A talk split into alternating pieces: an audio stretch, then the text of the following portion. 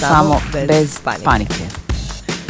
Dobar dan, dobro večer i dobrodošli na vaš omiljeni podcast Samo bez panike. Margarita je pri telefonu. Dobar dan. Maja Marić ovdje. Kako si Majo? Evo, odlično, o tome ćemo drugom prilikom kako sam odlična u svakodnevnom životu, Da. ali koncentrirat ćemo se na pozitivne teme, a to je da je pao snijeg, u Kelnu je pao snijeg i sad sam sretna i je baš briga i toliko sam sretna da u iako se ne mogu planine. ustat prije devet ujutro, znači sam jutros dobrovoljno šetala, dijete starije do škole kao da ju otpratim, znaš, pješke zato što je snijeg. Da, da, i mi smo hladno isto danas išli pješke, ali iz razloga jer e, je minus četiri i auto bi bio toliko zaleđen, a sinoć smo došli s bazena i toliko smo umorni bili da bi gratanje auta trajalo predugo za kasnije u školu. Da, kod nas je samo poledica, snijega nema, niti će biti, tako da veseli zimske radosti. Zaobilaze Zagreb u širokom krugu, možda gore na Sljemenu ima nešto i ponekad zamišljam da se se preselimo u delnice. Što ti fali? Imaš snijega po Jel si zimi. primijetila da svaki put iselimo negdje drugdje? Da. Svaka Da, epizoda da iselimo. Možemo u delnici, ali se onda moramo baviti nekom poljoprivredom, Pa nešto da ne moramo biti problema. vezani Ako za grad. imat znaš. traktor, ja selim u delnice. Ako mi date E, traktor, ja inače- idem odmah. Ako nisi znala, jučer palim Netflix, a ono, reklama da na Netflixu, to nisam ni znala, imaš igrice sad po novom Da, da, da. i možeš imati kao realnu simulaciju poljoprivrednog života, pa možeš, ne znam, uglavnom upalila sam, Cool. bio je kombajn i rekla sam Oliveru, evo Olivere, pošto on vozi vlak u slobodno vrijeme na PlayStationu, znači Ok. ne, nećemo ići u detalje, molim te, u real time vremenu, molim te, vozi vlak od Kelna do Ahena. E, č- evo, to je sve što ću reći. Ok. Ja sam mu rekla, evo sad možeš voziti kombajn. Kako gleda u mene, Ja kaže, ću se ubiti. dobro. Dobro. Ok. Prvi korak za život u delnicama. Da. Nego kad smo kod pozitivnih stvari koje nam donose radost u život, današnja tema nije takva. Ne, ne. Današnja tema apsolutno nije takva. Zapravo, e, razlog zašto sam evo, ovako bučena saznaći, ovi koji, vi koji ne vidite, e, koji samo slušate, imam e, jednu prekrasnu crvenu izazovnu, preizazovnu majicu. Mislim, boja izaziva. Rečeno je da crvena boja kod muškaraca na ženama znači izaziva đavolja posla. Pa ćemo mi danas nas uvesti ovu temu.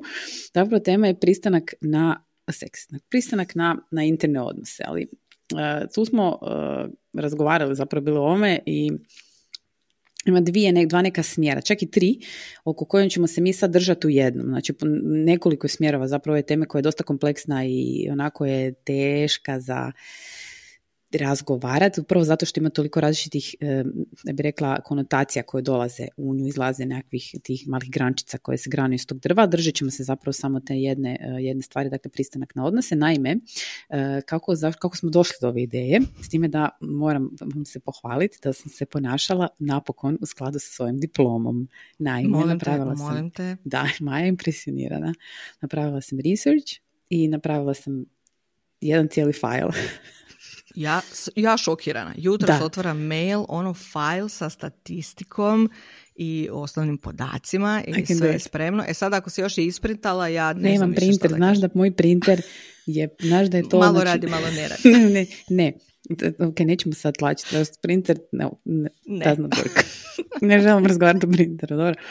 Dakle, Dakle, što se dogodilo? Gledali smo, uh, ja bih vas da, da bacite oko na te dvije serije, stvarno su dobre, Maja je zapravo pogledala, naravno, i nije mi javila da ju pogledam, Uh, da, to ćemo razgovarati poslije.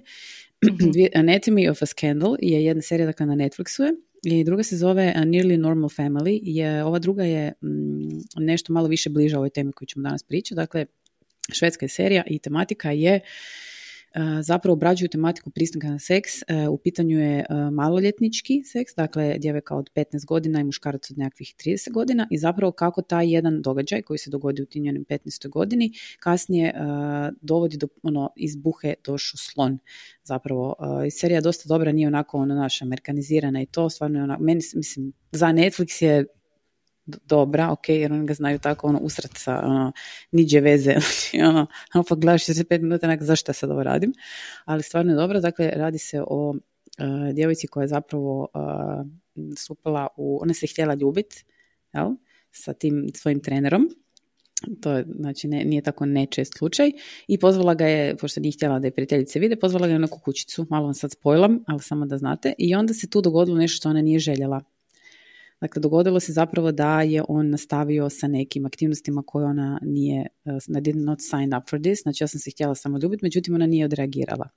Znači, to je ono gdje uh, se tek kasnije u nekakvih zadnjih nekakvih 10-15 godina u, u, slučajevima silovanja, ovo je sad malo drastično da idem u tom smjeru, prepoznaje taj takozvani nekakav strah, oni to zovu, ima neki naziv, free freeze nešto, ne znam, gdje se ti zamrzneš i ne radiš apsolutno ništa zato što tvoj mozak ide u standby mod, to jest ono, sigurno ste sami nekad imali taj osjećaj kad je ono tipa, sad ću vam ga ispričat, znači istrgne vam se dijete iz ruke i trči pod uh, kamion ide. I tebi ono minuta i tri minute to traje i imaš osjećaj da nisi ništa napravio, neke od nas vrište, neke apsolutno ništa, samo stoji gledamo ili samo vrištimo. Znači, to su ono stvari gdje ti jednostavno tijelo reagira na nekakve te neočekivane načine. Uglavnom, fast forward, tu se dešavalo svašta, pogledajte seriju, stvarno jako dobra, gdje smo mi sjedili na kauču, dakle svi moj family, dakle mama, tata i ja. Kako... Da, to moraš napomenuti, Margarita je opet u jednom divnom, idiličnom Uh, ambijentu sa svojim roditeljima jer gore njima razbijaju kuhinju i prave novu, tako da su svi malo sad kod nje. Da. Tako da kao i nekad davno fino sjede zajedno na kauču svaku večer i Margarita ima vrijeme svog života da prevedem. Da, da, uglavnom, da, i to sad, da, sad imamo terapije. znači, ono, kak, znači, 7 dana trigera, ali trudila sam se da baš to tako ne ide. Mislim da kad si ono stvarno u close quarters sa roditeljima u 40. godinama, da stvarno to nije za nikoga. Zbilja. Onda saznaš neke stvari. Da, ne, o sebi. Saznaš neke stvari o sebi. Uglavnom, sjedimo tako na kauču mama, tata i ja, što je sasvim normalno. 42 godine. I gledamo seriju sa tematikom seksualnog napada. I uh, uglavnom uh, on, znači ide, ide serija kasnije i moj tata zapravo cijelo vrijeme tu gleda uh, i onako naš vrće nosom nešto. Uglavnom, prebrzat ćemo... Čekaj, da, da, ali ovo je sad na temelju druge serije. Da, ona na temelju druge serije. Kad smo krenuli gledati drugu, kad smo krenuli gledati drugu, jer to je trajalo neko vrijeme dok su oni bili ovdje, to je ta druga Anatomy of a Scandal, to je malo drugačije, zapravo tu su pitanje odrasli ljudi, znači to je stvarno pitanje pristanak na seks ali e, da bi malo bolje razumjela ovo ćemo, znači, pogledajte jednu drugu seriju, stvarno su dobre, znači to je uh, britanska je i tu je zapravo su pitanje, to je oba dvoje ljudi, gdje je zapravo jako sivo označeno, jako je to onako mutno, da li je žena tada koja tuži tog muškarca zapravo za silovanje zaista pristala ili nije pristala na to što su oni radili, jer ona njega htjela ljubiti, on je bio jako zgodan. Ali nije htjela da, da, se, da se dogodi da se oni, da prostite, pohvataju stoječki, da imaju snošaj, kako ono vidi, kakav odvratan naziv, znači, Bože Kriste, ok, to fakat, e, to je snošaj, znači, užas jedan, znači, to ona nije željela. I sad mi tako to gledamo i onda moj stari, nakon, uh, ne voli ništa, on njega to jako zaintrigiralo, valjda, nemam pojma, ne samo tema, nego dobra mu bila serija, valjda, dinamika je bila stvarno dobra. I on ovako, jadan čovjek, molim. molim. Koji čovjek? Misliš ženski čovjek? ne, kaže, jedan čovjek, vidiš kako će ga sad propastiti zato što, eto, sad su imali seks. Jak? Uh, jel mi gledamo istu seriju ili... onda mama vrti očima tamo neće, onda on pita neka glupa pitanja. Ma uglavnom simpatično se bio jer on nikad ne prati zapravo. Kurba. Da, on ne prati zapravo nikad skroz šta se dešava, nego onda on na njemu odgovor. Uglavnom, šta je? Znači, išli smo u tu raspravu ja rekao, dobro, kako ti sad misliš da je u redu ili je on jad? Jer on je kao političar, on je njemu sad upropasti karijeru, znaš, sa time, jel? Jadan čovjek. I onda kaže, vidiš ti kako vi žene možete upropastiti muškarca u roku od pet minuta. Ja? Uh, samo malo. Sad meni samo, ma, samo malo. Hold my beer. Hold my beer. samo malo. Da li ti misliš da je realno da neko ko, sad mi prepričavamo to imaginarnu scenu, da neko ko recimo ide um, u smjeru neke političke karijere ili općenito ide radi u tom rajonu. Ide kao žena sebe, sad ne znam, nešto malo godina, sebe isticat da je žrtva silovanja, e, da bi upropastila neko, pa ona je gotova, znači ona je gotova, njena cijela karijera je gotova, njen ugled je ta lapa pa ona se ne može više baviti tim poslom, ona je sve što je studirala je doviđenja, ti stvarno misliš da je to toliko, znači da to sve žene imaju u glavi, on me gleda ovako, a je, ali imamo, to, mislim, vidi šta se događa. Sad je on već ušao, znaš, da je to realna stvar. Uglavnom, hoću vam reći koliko je zapravo uh, različito svačanje, možda tu i generacijski jaz koji se zapravo dešava između meni i roditelja stvarno je velik i to nekako uh, muško-žensko uh, svačanje ne, to stvari. je sigurno. Da. To je sigurno, zato što ti čuješ i danas, pa znaš da ima ono slavno Trumpovo, da. Trumpova izjava kako je jako teško biti straight bijeli muškarac da, na poziciji napadaju, trenutno, jer svi ga, ne, ali prvo su ga žene napadale jer su svi željeli biti s njim, naravno, da, naravno a sada ih žene napadaju zato što naj, i žele im uzeti pare i onda lažu da one nisu htjele biti, kako je ono bilo, hold them for the, jel, uglavnom, grab them, nebitno. Uh, i tako da, zašto ono, zaista imaš taj narativ gdje to zločeste žene optužuju mm muškarce to nam je agenda. zato što prvo ih žele uništiti, a drugo je zato što one su zapravo bile drolje, pa sad žele da to ispadne da one zapravo nisu htjele. Mislim... Iako statistika pokazuje da čak onako manji procenat prijavljivanja lažnih slučaja silovanja postoji nego što postoji drugih zločina, znači pričamo o lažnim prijavama. Da, da. Mislim, ko znači, to normalan, mislim, ajmo, ajmo uzeti obzir, da, ajmo uzeti obzir da postoji stvarno onako imaš normalni i nenormalni ljudi, oni u sredini. I sad, e, stvarno, zašto bi uopće pretpostavljali kod ovog slučaja, a to se stvarno tako pretpostavlja, ja to ne mogu razumjeti, da automatski je to laž, a neka druga prijava nije. Da, da, kao zašto bi lagao da te nekao seksualno napao ako mogu lagati da mi ukro... A sad ću ja reći zašto. Zato što žene mi izazivamo. Da, da, da. Ja sad izazivam. Znači ja sad ako ovako izađem van, još ako ovo zavežem ovdje ovako oko struka i nosim neki... Ja, sam, ja sad, e, znači ja izazivam da se da se mene nešto dobacuje, ja izazivam da se meni ovaj priđe, ja izazivam da, da ovaj se nešto kre, mislim, Ti želiš da, se tebe ono... gleda, što znači da, ako želiš da te se gleda, automatski znači da želiš da ti neko i priđe, a ako želiš da ti neko priđe, želiš da te hvata za lakat u prolazu, samo da se malo pomaknete gospođo, jer ne možeš reći oprostite i onda čeka da se maknu. Da. I onda to sve vodi jedno drugome iako opet čak i da želim da me neko pogleda i da mi kompliment, kad je to postalo da se podrazumijeva da želim snošaj. Snošaj. Molim vas, da ćemo upotrebljavat ćemo ovaj izraz Samo isključivo ovaj izraz da, jer prekrasan je. Znači, to je, to je recimo e, pitanje zapravo u ovoj jednoj i drugoj seriji je taj uh, nazovi problem činjenice da su te sve žene, djevojke, djevojčice, htjele do neke razine. Tako, do neke razine s tim muškarcima. Međutim, u momentu kada uh, su one rekle ne, uh, na način da su rekle ne sada, ne tu, ne ovdje, ne, ne želim, je to bilo neprihvaćeno kao opcija i nastavilo se dalje. Znači moramo uzeti u obzir da mi jesmo ovaj nježni spol i da jesmo slabiji spol i da u slučaju uh, nekakvog okršaja s muškarcem većina nas ima u glavi izgubit ću bitku.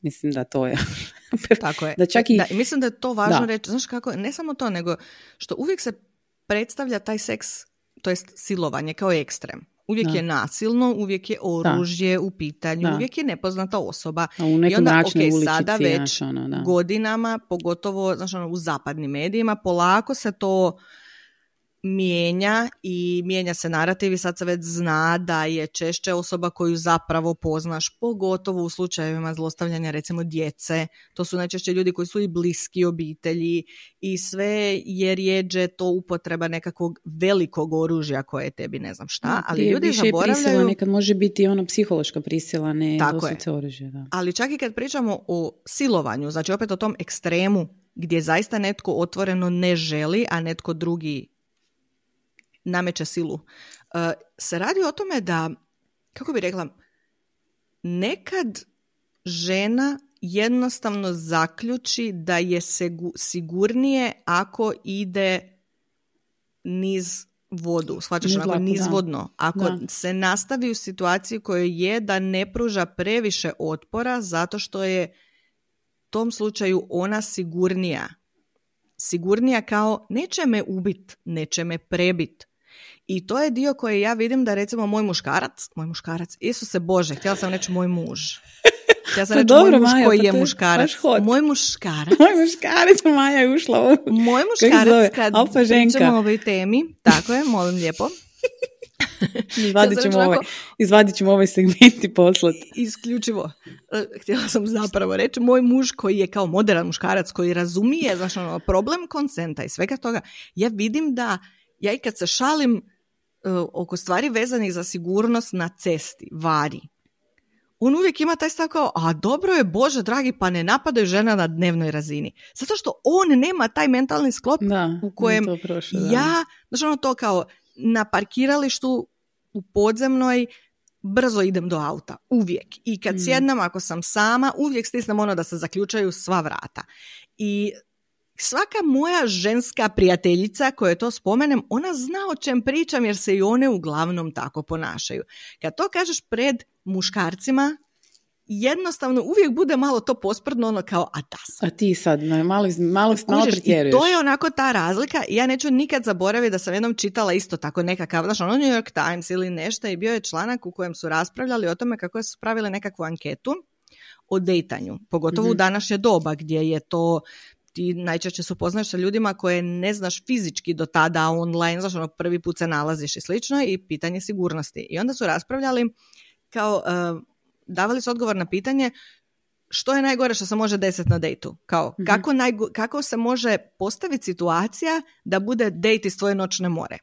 Dobro? I muškarci redovno su imali odgovore, znaš ono, joj da je ružna, ili da dođe da je strašno dosadna, ili da nemamo o čem pričati, da ono tišina za stolom, znaš ono, da, da me, da bude ono, da dođe i ne pojavi se, da me vidi kroz prozor i ode. Žene su davale odgovore kao, da mi se svidi odem kod njega kući, on me siluje, da e, me ubije na putu, da me da mi stoji ispred stana, da sazna gdje živim, da kužiš onako, i to su diametralno suprotni odgovori. Njemu je najgori dejt kao da je ružna i dosada. Dosadna njoj je najgori dejt završit ću silovana i mrtva u jarku. Hmm. Što mislim mislite da je to kud to onako- dolazi? Da, što mislite od kud to Kužiš, dolazi, onako- zbog čega? Da. Ja sam recimo sad kad sam, vratim, da se vratimo natrag na moju situaciju na kauču s mom i tatom, Kad smo kod smrti u jarku. moment zamislimo. Sedam dana ljudi, nije to samo jedan popodne, ok? Dobro. I, ovaj, I uglavnom, ja sad razmišljam da li da mu kažem ili ne, jer ne znam kud će taj razgovor odvesti, ili uopće to ne želim izgovoriti. A šta bi ti napravio da je ova tu cura cvita? Mhm. Znači, to je ona jedina stvar koja, znači, u tim svim, valjda, ja mislim da vjerujem da svi imamo takve neke slične. Mi smo već, ja već znam di sam i šta sam i nekako lakše mi je i da se meni to dogodi, ali da mi se djetetu dogodi, znači, Da, da, kao ti ćeš nositi posljedice. Isuse, a- znači ja uopće ne, znači u tom smjeru, dakle, niti, ali ne može, ne može ti to ne proći kroz glavu. Znači ja sam recimo to, dok sam gledala tu seriju, taj Nearly Normal Family, ja sam se zapravo cijelo vrijeme stavljala ulogu te majke, znaš, ono, pa razmišljaš kako bi ti, šta naš, ono, da li su pravo, ispravno odlučili i tako dalje, da li je to bilo ok, da li su trebali da li su trebali ono, to je valjda normalna stvar koju svaki roditelj e, nekako razgovara, ali e, činjenica je da e, ne razgovorom i Mhm. ne komunikacijom, recimo kod kuće, možemo napraviti, ne bi rekla štetu, ali možemo u, u, od pomoć cijeloj toj situaciji. Znači, kad pričamo o pristanku na seks, sad ćemo malo preskočiti naprijed, htjela sam vas pitat, znači vas koji nas slušate, vezano za jednu temu koja se zove seksualni odgoj u školama, da krenemo prvo od tu pa da onda stavimo dalje. Moji susjedi. Čujem neko lupkanje. Najmekši nisam su zidovi kad ja snimam, onda su najmekši zidovi i Pa, cijevi. Da krenemo znači u pitanju seksualnog odgoja u školama. E, znači to kod nas još uvijek ne postoji, ko ovaj kurikulum, a, ja mislim 2015.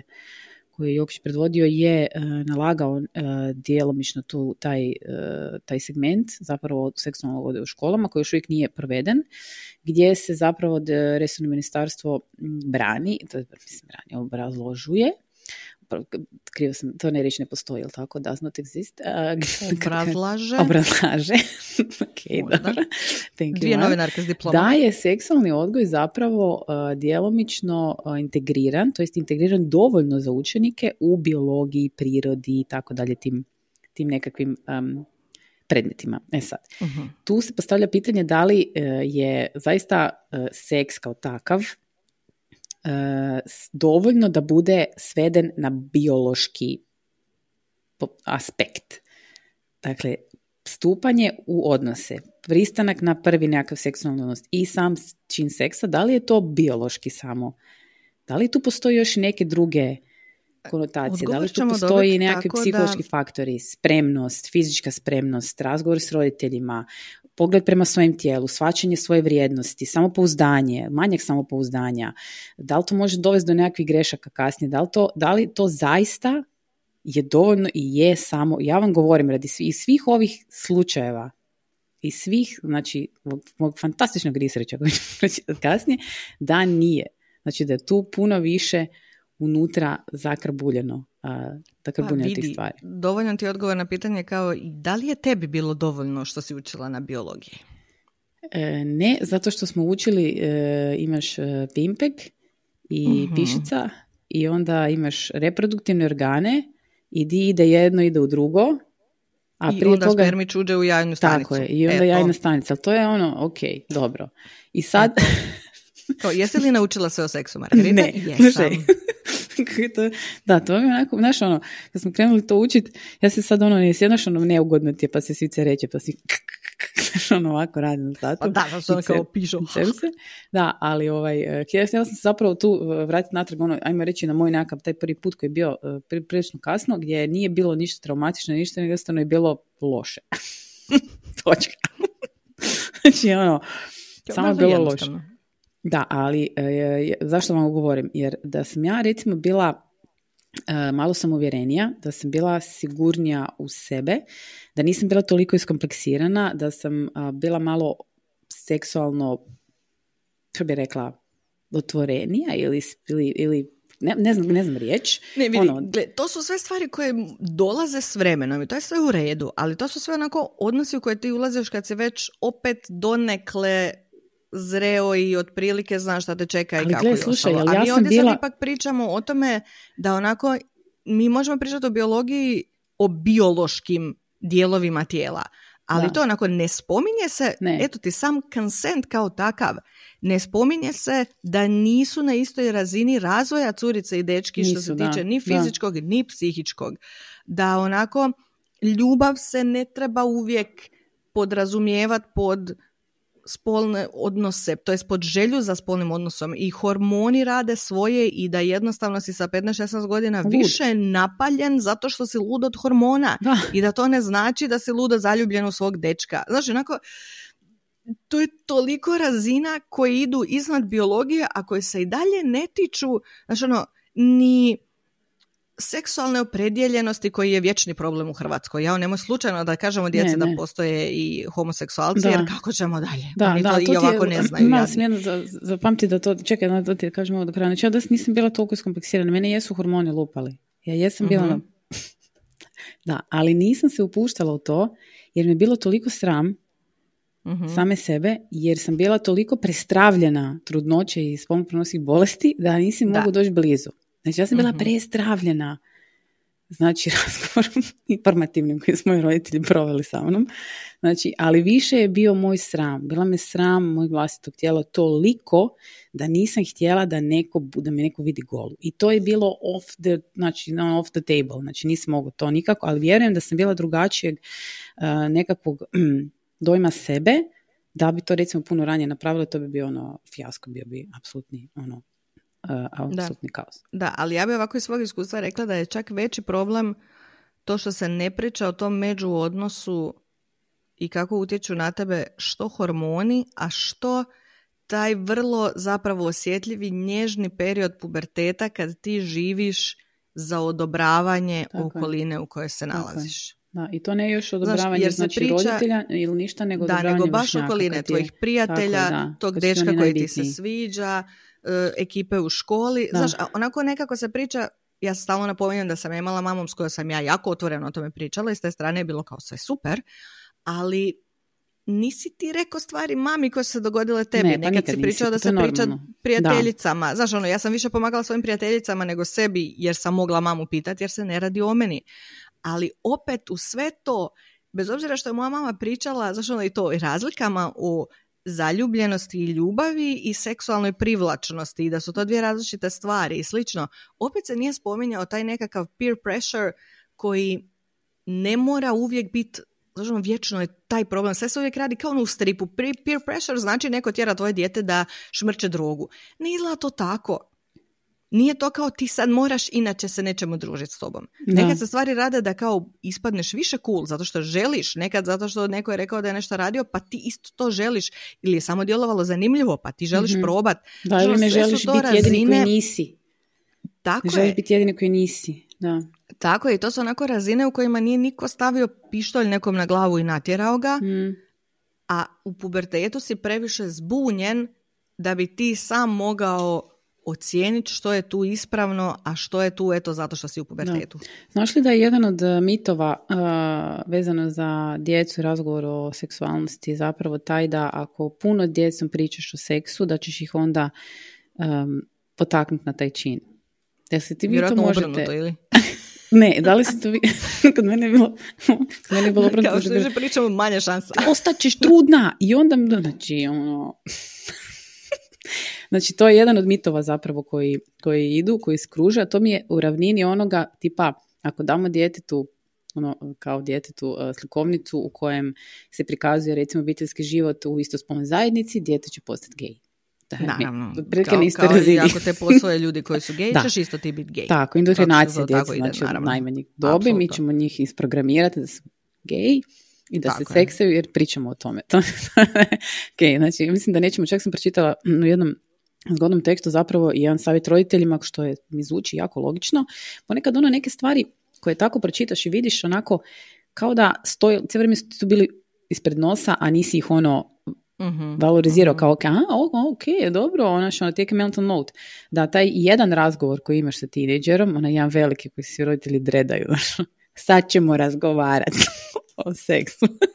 I onda onaj awkward moment, ima jedan super komičar, zove se Ivica Lazaneo, braćanin, znači, kakav, znači kad je ma, mama i tata su kad se s njim razgovarali, ja sam pišala smijeha, tip je top. Točno je to. Znači, točno to prikazuje kako je. Morate ga naći super lik. I ovaj, gdje je jedan razgovor zapravo e, nije dovoljan. Znači, mm zato uh, tim jednim razgovorom Mislim, možete se to zamisliti. To je jedan ogroman razgovor koji je onako jako ozbiljan i jako je bitan i onda znaš, i onda je to, nema više raz, ne priča o tome. Ne priča se više o tome, da li da, mi se da, time... to bi trebalo biti nešto što onako normalno u razgovoru se stvar, znači, spominje, mi to zapravo pretvaramo nekakvu off-topic zonu, neki tabu, nešto ćemo se ne razgovara, naš ono okretanje programa kad se na, na televiziji nešto dešava, hoćemo li sad, naš, da li treba šta razgovarati o tome, da nešto što se dešava i tako dalje. Mislim, ja ne znam točno još kako se sa tineđerom razgovara o seksu, jer, jer, jer ono nemam tineđera, ali mi smo pričali o nekakvim stvarima recimo ovima menstruacija, šta se dešava, zašto poslije menstruacije se dešavaju promjene, šta se može dogoditi i tako dalje stvari. I to je već znači i tako je i preporuka pedagoga da se krene tako između 10 i 11 godine kad je već moguće da se dobe menstruacija. mm Ali da se mi uh, vratimo na ovu našu uh, temu uh, pristanka, ono, idemo do desna klasika, kako je znači seksualni odgoj u školama koji smatram da je jako bitan zbog toga što nekoliko aspekata, to je samo moje mišljenje, molim vas uzmite obzir da mišljenje je ko kusica, svaki ga ima. Yes. da. E, gdje kaže da, e, znači, ako ostavljamo razgovor taj samo u sferi obitelji, postoji velika opasnost da se taj razgovor neće dogoditi ili se neće dogoditi u mjeri kako treba, ili se neće dogoditi u pravo vrijeme i šti smo onda. A ja razmišljam, ako je s jedne strane, sad nemojte krivo shvatiti, vjeronauk u školama obavezan, iz kojeg razloga nije seksualni odgoj? Mislim, da to nije ono istinski nešto što bi trebalo biti na istim osnovama. Jel to, to drevno jedno i drugo? ono. Ne, zato što se katolici prvenstveno vole praviti da se seks ne događa prije braka, iako je to vrlo, vrlo jasno da nije tako. I mene nikad neće prestati ali samo malo, ali što nisu je kod svi katolici, dalje... nisu školama svi katolici, nisu... Znam, da, ali većina je. Svejedno, mene neće nikad prestati ljutiti to što je i dalje velik dio ljudi. Prvi im je poriv da kada im kćer ostane trudna sa 18-19 godina ju udaju. Shvaćaš? Onako, ne, ne, kako, kako je to? Mislim, ja tu nikog ne osuđujem, moja mama je mene rodila s 19 godina i mhm. vidjela sam iz prvog reda šta joj je to učinilo sa životom. I tu govorim u njenoj perspektivi, zato što nije to isto učinilo mom tati u životu, da se razumijemo. I to ti je taj vječni problem što muškarac naprosto ne snosi posljedice neželjenog seksa onako kako ga žena nosi. Ja se neću nikad zaboraviti u osnovnoj školi još, tako je, osmi razred, kad je bilo nekako cijepljenje, nešto, bila je nekakva doktorica koja je dolazila sama pričat, sad vidiš, znam da djelomično je bilo i to je bilo čak dosta informativno, ne znam tko je to organizirao i kako, i tad se pričalo i o spolnim bolestima i o zaštiti od seksa i onda znam da je tada ta doktorica rekla, cure, uzmite u obzir to da kao i sa trudnoćom, većina spolnih bolesti će imat gore posljedice po vas. Da, Kod dečki se vrlo često događa da nemaju ni simptome mhm. ili eventualno imaju samo par neugodnih simptoma, a kod žena recimo češće izazivaju probleme, između ostalog i neplodnosti. Ali... Ja znam da sam tada razmišljala koliko je to nepravedno. Znači ti si ta koja će, ne daj Bože, ali ti si ta koja će biti silovana, ti si ta koja možeš ostati trudna, ti si ta koja onda ostaje s tim djetetom ili ga mora dat ili mora ići na abortu. Znači opet ti, moraš ta koja prolazi ti moraš to preživjeti poslije, ono, ti moraš živjeti s tim. I ti si ta mm. koja i u slučaju spolne bolesti će snositi pravu posljedicu. Da, i, za, I to je onako grozno iz te perspektive onako grozno biti svjestan toga da si ti je to žensko. I to je to, tako ti je pao grah. Ali ja zato mislim da je to nešto što onako, zato se žene, barem u toj sferi, zašto ono moraju držati zajedno. U smislu, zato poludim kad je to ono kao, žene su prve koje će reći ona ti je drolja ili ona je krava ili ne znam ja šta. Onako, mi smo te koje snosimo posljedice za stvari koje ne radimo same. Jer žena ne može ostati trudna sama, bez mm. obzira šta da, vam Biblija rekla. Ono, I, ne može sama dobiti spolnu bolest od sebe. Ali može izazivati. Da, može izazivati, zato je ona kriva, isto kao što je Adamu Eva dala jabuku, jer on jadan nije se mogao braniti, ona ga je našopala jabukom. Ćemo smjeru, čekaj. I sad kad uzmete sve u obzir, ovo što je Maja rekla, zar nije onda? Jednostavno ne.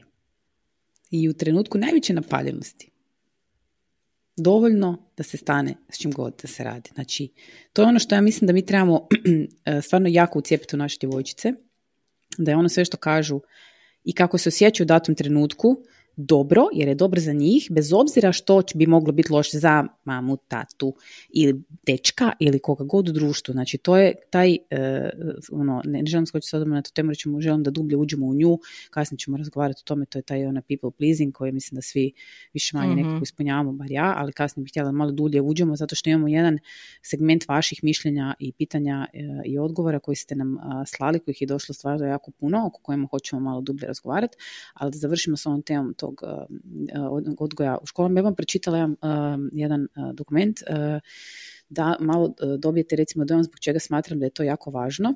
Kaže ovako, u jednom istraživanju koje sam našla kaže da u klinci u Nizozemskoj kreću seksualnim odgojem već od četiri godine. Sad čitam ovaj dokument, da izgledam kod nas na blesimetru. A u Portugalu već od pet godina.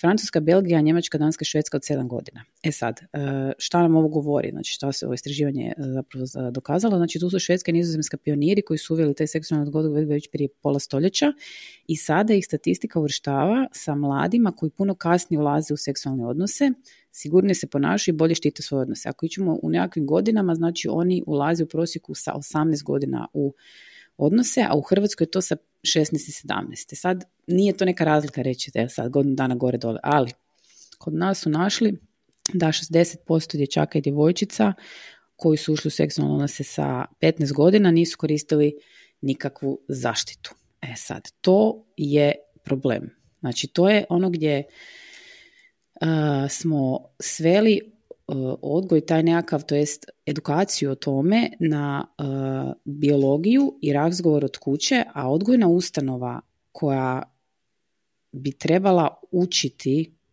i neke te druge stvari osim, zato što ja smatram da škola nije samo gdje se bubaju slova i brojke, to je nekakva odgojna ustanova koja te sprema za život. Tako bi trebalo biti, mi imamo tu neku školu za život kao apparently koja se dešava u Hrvatskoj škola za život, da. I, i ovaj, ne, nećemo sad ulaziti u školu za život zato što je prekompleksno da se idemo u to, ali kao apparently se to dešava i imaš informatiku od informatiku se ima od prvog razreda i malo sam gledala kurikulum seksualnog odgoja nema.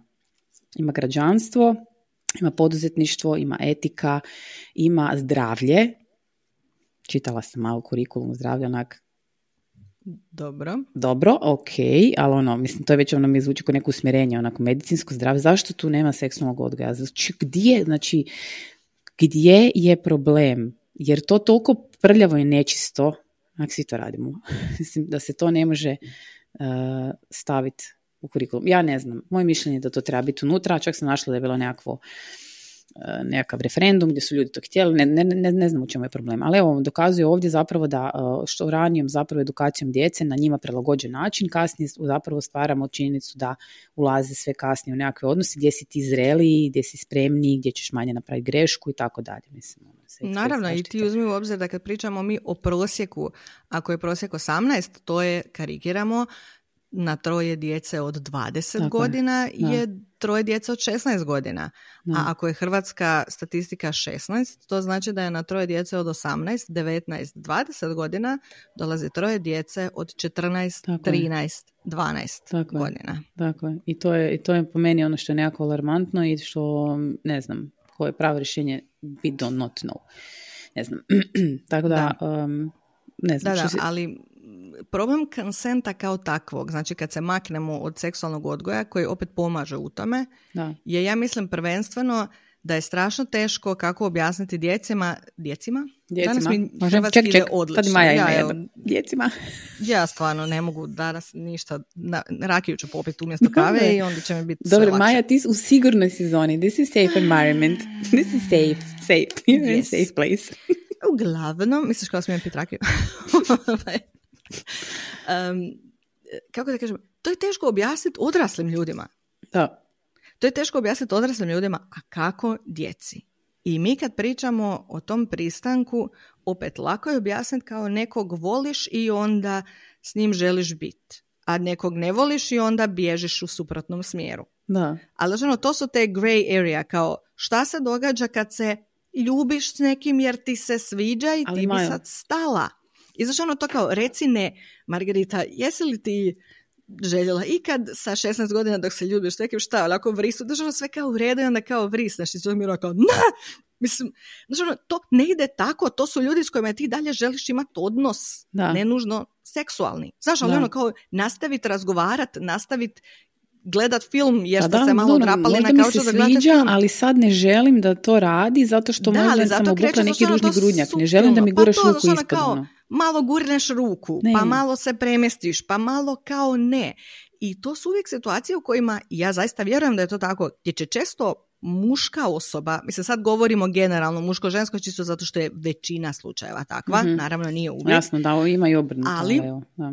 znaš ono, um, gdje će ti on reći kao pa to je bilo znaš ono, igralo vice, kao ona malo gurne ruku i joj nemoj, onda ti kao haha nastaviš dalje. Ali nekad se takve situacije događaju u životu. Nekad ti jesi ono, koketa, kao želim da me se nagovara. Pa to je točno, da.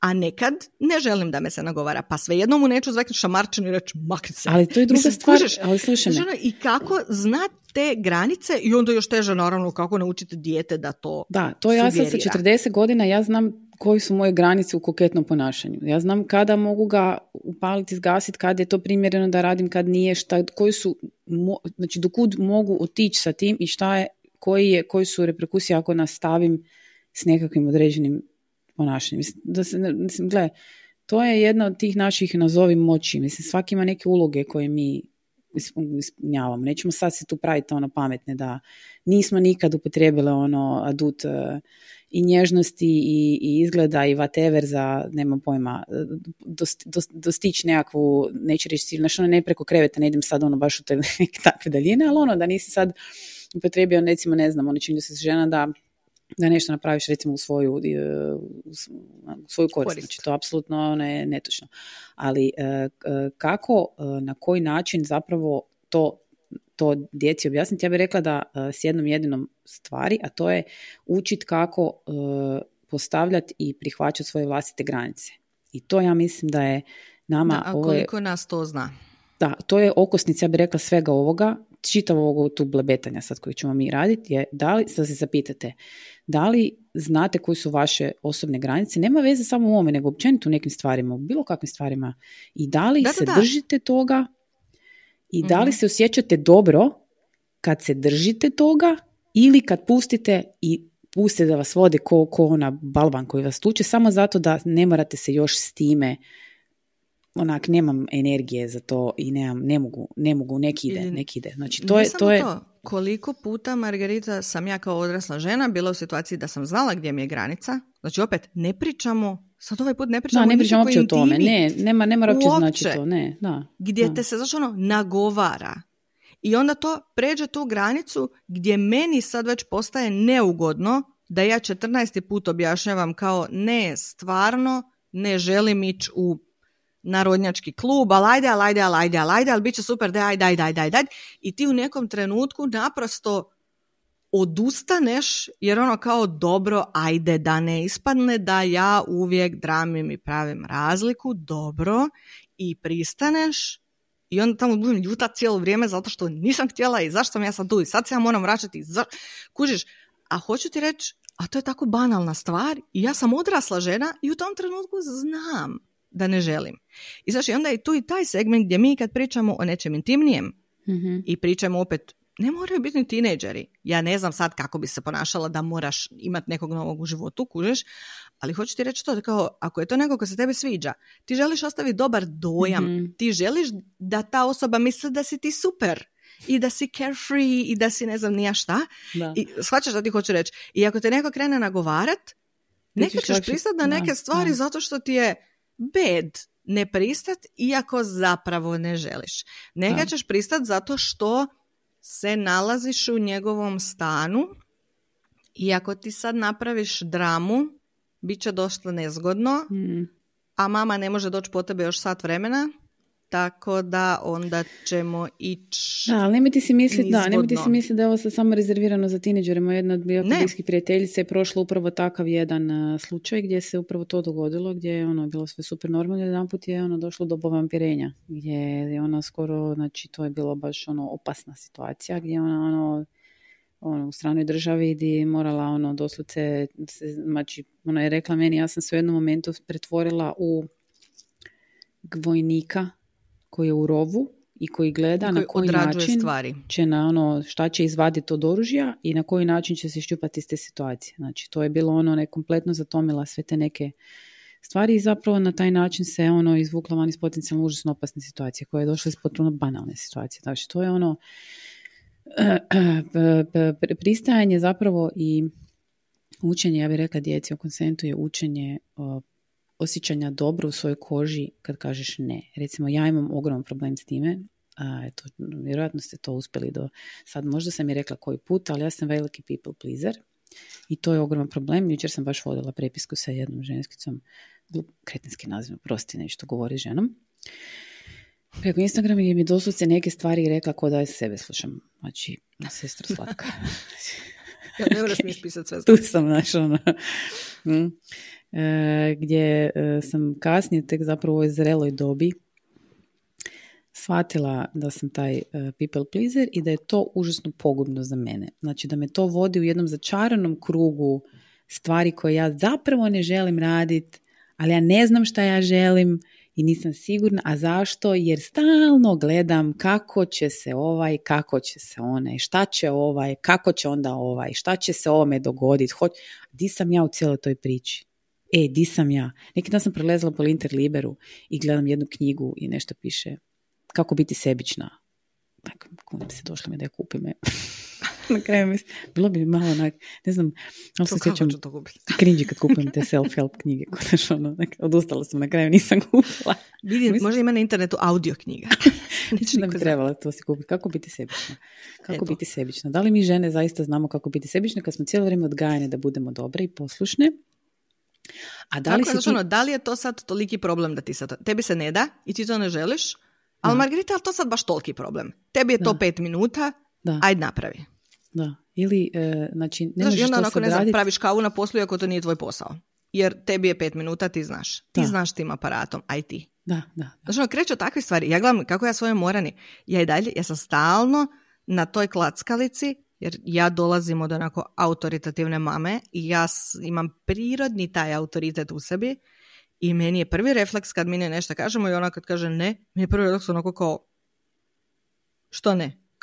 Kako, ti uopće misliš da možeš roditelju reći ne? Mhm. I onda kad to izgovorim, mi je jasno da ne mogu govoriti takve stvari i da to moram povući, zato što ako roditelju ne smije reći ne, onda možda neće smjeti reći dečku ne, pa mužu neće Vi vidite zapravo pa ljudi pa kojim smo mi... reći neće. Da. Kužiš? A s druge strane, a ja se s tim borim kad je meni prirodno da ne možeš kontrirati autoritetu. Usvaćaš, u smislu kao, smiješ ti njega dovoditi u pitanje ako ti imaš argumente, argumente za to. Za to. Da, Ali ne može tvoj odgovor na, sam, na, na ono što ti ja kažem, ja objasnim, reći kao ne. Da, Reč, ali ne. slušaj, Šta ne? ali ti primjećuješ koliko smo ova naša generacija tih socijalističkih roditelja takozvanih u teškoj banani. Znači mi smo, iz, dolazimo iz dva svijeta i nama Mhm. je jako teško i molimo vas za razumijevanje. Mi smo dolazimo iz Ali ono... mi, to- mi dolazimo, Margarita, iz dva svijeta, jer naši roditelji su nas odgajali za socijalistički život koji već Tako nije je. postojao kad smo mi odrastali i sad postoji taj novi virtualno internetski svijet, što znači da mi dolazimo iz dva svijeta da bi živjeli u trećem.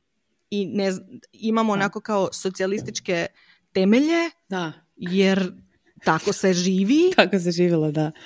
ali si odrastao u ono kapitalizmu koji je još bio iskvaren postratni Da, tako i da sad nam je kao odgajam teško za neki moderni svijet. Biti ovaj, taj parenting, ja mi se rekla, da bi rekla, pogotovo u ovim, ovim zemljama balkanskim, dosta izazovna stvar. Mhm. Mi smo dosta rastrgani između toga. Ovo upravo što je sad Maja rekla, ja se tam kladiti. Bio je jedan, bio je jedan video koji je krenuo, vrtio se, ja mislim da ga je izvrtio kritički ili ili Grof Darkola, nisam sigurna, e, gdje knjelinci, ja mislim da su 70. godine, u u školi batinama. nabrajaju kako dobivaju batine. Znači, ja sam to gledala, poslala mi je ova prijateljica i ja onak gledam, mislim, i onak ne znam, jel bi se smijala ili bi plakala, jer, znaš, Žao mi je, ja sam se smijala. Moj E, dobro, ja sam se isto smijala na početku, jer ono, znaš, slušam sebe, ne, na, ali kad si ti to čuo 25 puta, to je nasilje. Meni je obrnuto, meni na slušaj. početku nije bilo smiješno jer su nabrajali kako dobivaju batine. Na kraju sam vrištala od smijeha jer ono kao da li vrijede batine kao pa da, zato što kao dobijem batine zašto brljam sveske i kao imaju li efekta te batine i ona kao pa da, zato što, a ono, brljam sveske. Onako, to sam ja. Kao, djecu ne treba tuć, jesi li ti dobivala batina? Jesam. Da li su ti pomogle te batine? Kad se sjetim šta bi sve napravila da se nisam bojala da batine od mame, znaš, ono, mm, Da, ali isto ima jedan, jedan je rekao kao da je e, nešto razbio, pa je dobio batina, pa jesi li ti zaslužio te batinu? Jesam, jesam. A ne znam, meni, je meni je na kraju tog videa bilo onako fuck me. Ono, Dobro, mi nismo ta generacija, mi smo ipak prošli malo Generacija koja je dobila batine, blaže od toga. Tako je. smo prošli blaže od toga i, i, ovaj, smo, i sad smo roditelji koji ono šta da Nego drži ne daj. Kaže ti, a kad dođe ono, kad dođe do krova, sve kao, ajde mi ćemo sve gentle, mi ćemo sve objašnjavati, mi ćemo sve fino, razumno, a Da onda vrištiš, kad dođe, znaš, ono, do vrha, doslovno budem ono kao, e, sad ćemo se prebaciti u Old Balkan style, pa vidi ko je tu, kome roditelji, ko šta, koga sluša. Nešto i meni. Gle, udaljili smo se za teme. Uglavnom, da, em, I zato imamo problema sa konsentom. Da, što da, zato je, da. dana Znači, people sve ti se objašnjava, ali kao mi ćemo sve objasniti, ali ti na kraju svejedno ipak trebaš poslušati mamu. da, I da. svejedno ipak trebaš poslušati tatu. Dobro, I ja sam tvoj dečko i ja te volim i ja kažem da si ti spremna za seks, dakle, da. kome ćeš vjerovat, svojoj glavi ili meni? Znaš ono kao, svojim očima ili meni koji te volim? Kako si užas. Htjela sam, ovaj, htjela sam reći da eh, kad pričamo zapravo o tom, ajmo se sad uroniti u uh, usilovanje, jel, i u, u tu Yes. temu, jer why not? E, e, našla sam zapravo eh, nekoliko informacija koje, koje uvijek je da bi rekla razgovor o tome, ja ne znam šta bi se i kako me niko nije neko u mojoj blizini zapravo to doživio, doživjeli su cure nekakve realno nezgodne situacije i ono svakakve napade i ono neželjene te neke stvari, onako nisam htjela to napraviti to, ali zaista ne znam nikoga ko je prošao kroz kalvariju silovanja. Mislim da to je Ok, i užasno teško to mi pričati. Ja vjerujem da u Hrvatskoj je ta situacija ono, neizdrživa. Zapravo ne znam oko maloj sredini gdje te svi ono, doslovce ono, etiketiraju apsolutno odmah da li bi neko zaista uopće, znači mi je nepojmljivo u Hrvatskoj da bi neko nekoga lažno prijavio za silovanje. Znači to je ono out of this world. I mogu razumjeti u nekim zemljama ono, mislim, mogu razumjeti ono, jer ono veća zemlja i tako dalje, sve skupo u Americi čak nekako ono... Pogotovo ove tužbe gdje se ne ide tužit policijski, da, zato što su to, da, privatna tužba, pa se onda dobivaju odštete, tako je. Da, to je onda, to onako, ako ne, znaš, nisi ono, ne pratiš, može ti zvučati kao, situacija, da. Kupetina, kupetina. Opet ajte uzmite u obzir da to Hoće pare. Tako da to baš S druge nije... strane, aj sad da ja budem bezobrazna, da. jesi li ti kad pogledala Axl Rose i pomislila da on sigurno ne bi nikad Ma bio da ko agresivan prema nikom, tako Ma da... ne, on, da, ne, ok. Znači, e, prije godinu dana, znači mi su 5. mjesecu 2022. je State of New York izdala jedan zakon kojima brišu granice za prijevu seksualnog napada nema zastare, jel tako? Nema zastare, znači brisali su to prije mi bila zastara do neke određene, ja mislim, godine ili se moglo samo, ne znam, ne znam koje. Uglavnom su dali zapravo u tom godinu dana periodu da se može prijaviti bilo kako seksualno nasilje, što je rezultiralo nekakvih 3000 uh, prijava uh, u kojima su pali neki od najpoznatijih lica, znači to su bili Donald Trump i P. Diddy, to je bio Russell Brand, jel tako, i to je bilo stvarno jako puno imena, nemojmo zaboraviti da zapravo razgovor o tome i nekakva ta promjena diskursa zapravo u javnom prostoru zaista dovodi do nekih velikih promjena. To je bilo prvo i mi tu pokrito, bio dvije, mm od toga je krenulo. Od 2006. je bilo prvo, na kraju do 2017. godine koji je napravio zaista jako puno pokreta. Ja vjerujem da nije, da nije došlo do toga. Da li bi se, da li bi taj, e, kak se zove, Adult Survivors Act bio na, na glasu, da li bi se i kod nas uvele neke promjene u zakonu, da li bi sve to skupa dovelo do te točke da žene zapravo i ostali u društvu koji smatraju to bitnim ne kažu, ne dignu se, ne kažu ej to nije u redu i to se ne može smatrat ja sam samo to mislio, ja ne nisam mislio. Ne, ne, to nije u redu. Ako ti je rekla ne, znači da je ne. Da si najnepaljeniji na svijetu. Da ti se ne znam šta dešava u gaćama. Ne je ne. Ok, ne je ne. Jer i njoj se isto dešava, ali očito ne želi nastaviti, moraš to poštovati. Znači tu je, tu je recimo pokazati nekakav jasan, to su doduše te nekakve civilne tužbe, znači nisu mm-hmm. ne, počinitelj ne može završiti u zatvoru, osim ako to država kasnije ne zaključi da je bilo potrebno. Civilne tužbe, znači, a u Child Abuse Actu, znači to je um, e, za nasilje nad djecom, je bilo čak 11.000 nekakvih prijava jer su podigli zastaru sa prijeve na 23 e, godine, maksimalno na 55. I sad mene interesira ovo pitanje, nek mi neki pravnik odgovori, jer nisam školovala i ovo nije nam tema, pa nismo ulazili nešto duboko. Zašto uopće postoji zastara za nasilje nad djecom? Ne znam, e, da li ti znaš da u nekim državama postoji zastara i za ubojstvo? U Americi znam da ne, u našem zakonu ne. E, mislim da je bila Aruba, tako nešto. A dobro, znači, može biti zastara ubojstva. Ko, okay. Ali čemu nekom... si šest godina, ja te ne nađemo, nema problema. Ali, uh, Ali zašto je to modernom... diskutabilno kod djece, zato što se raspravlja, baš sam nedavno gledala nekakav dokumentarac o onim američkim, e, znaš oni njihovi... Um, želim reći skauti, nije skauti, to je glup prijevod.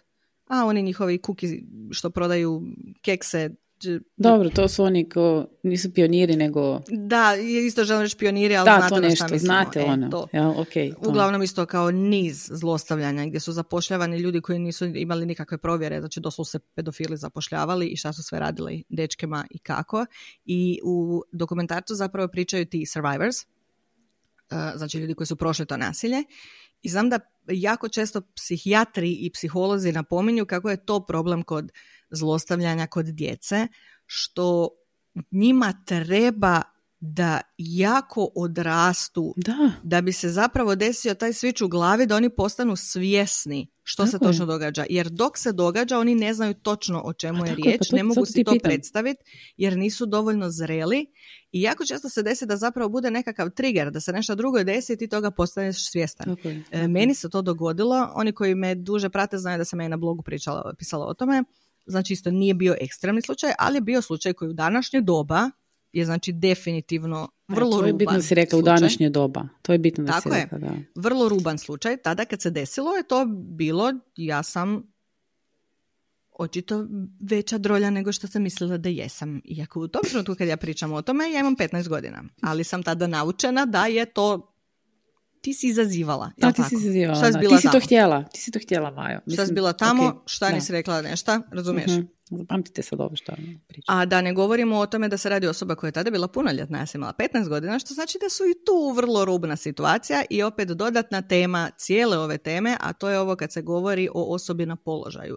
To ne znači da je neko predsjednik države, nego to znači da je neko Osoba autoritet nad Da, tobom. da, I da. to znači da ako ja tebe slušam u školi ili te slušam jer si mi trener ili te slušam jer si mi medicinska sestra, veća je šansa da ću ja napraviti ono što ja mislim da trebam napraviti zato što sam ja ovdje da slušam tebe. Jel tako? Ti Mhm. znaš bolje, ti si odrastao, ti imaš autoritet. I e, da sad ne dužim previše, e, kad smo već spominjali serije, ja uvijek, uvijek preporučam 13 Reasons Why na Netflixu. Kasnije sezone postanu ono standardna američka drama, ali pogotovo prva sezona je odlična, baš to se gledat sa mlađim tinejdžerima jer prelazi stupnjevima bullyinga u školi, od banalnih stvari do onda velike eskalacije. I u tom slučaju sam ja doslovno vidjela situaciju koja je bila preslikana mojoj situaciji i meni je strašno za reći što, em, kako da ti kažem, kad ti u tom trenutku shvatiš gdje sam ja osoba koja tada ima 30 godina i gledam scenu na TV-u, scenu kakvu sam vidjela milijun puta sličnih scena i samo u jednom trenutku prepoznaš da je to ono što ti se dogodilo kad ti nisi bio siguran zašto imaš godinama loš osjećaj vezan za nešto što navodno nije bilo tako loše jer ti svi kažu da se nemaš zašto osjećati loše. Znači, ne mogu ti to drugačije objasniti. Doslovno je takav osjećaj. Kao, Isuse, pa to je zato. Zato što se to nije smjelo dogoditi. Zato što ja to nisam željela. Moja reakcija je zapravo prirodna reakcija na stres. I kad ti tog postaneš svjestan, moraš se nositi sa navalom. Znači ja sam godinu dana prolazila kroz sve to, iako se to dogodilo 15 godina prije, a ja nisam imala 8 ili 12 godina. Shvaćaš, opet nisam bila Mhm. toliko mala. Toliko mlada, da, da. I ti onda kad prolaziš kroz sve to, i onda opet ljudi nemaju, mislim ljudi, to ne govoriš ti okolo. Da. Ali znači ono, nema razumijevanja za to kao što se ti pričaš, o čem se radi, mislim to je bilo prije milijun godina.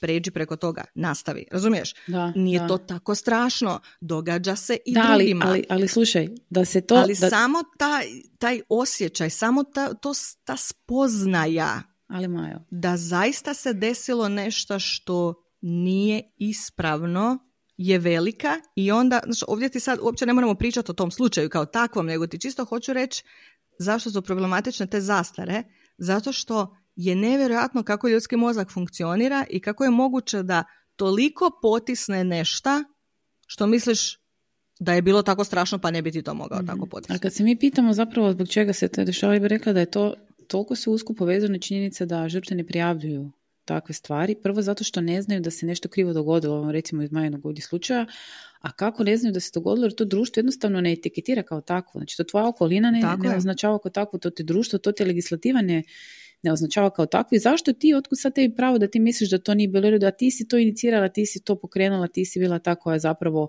ma čak i možda nisi inicirala, samo si tamo stajala. Ne, znaš, ono, Razumiješ? I to je sad, kao, mi nije, uzmemo- niko nije vrištao ne.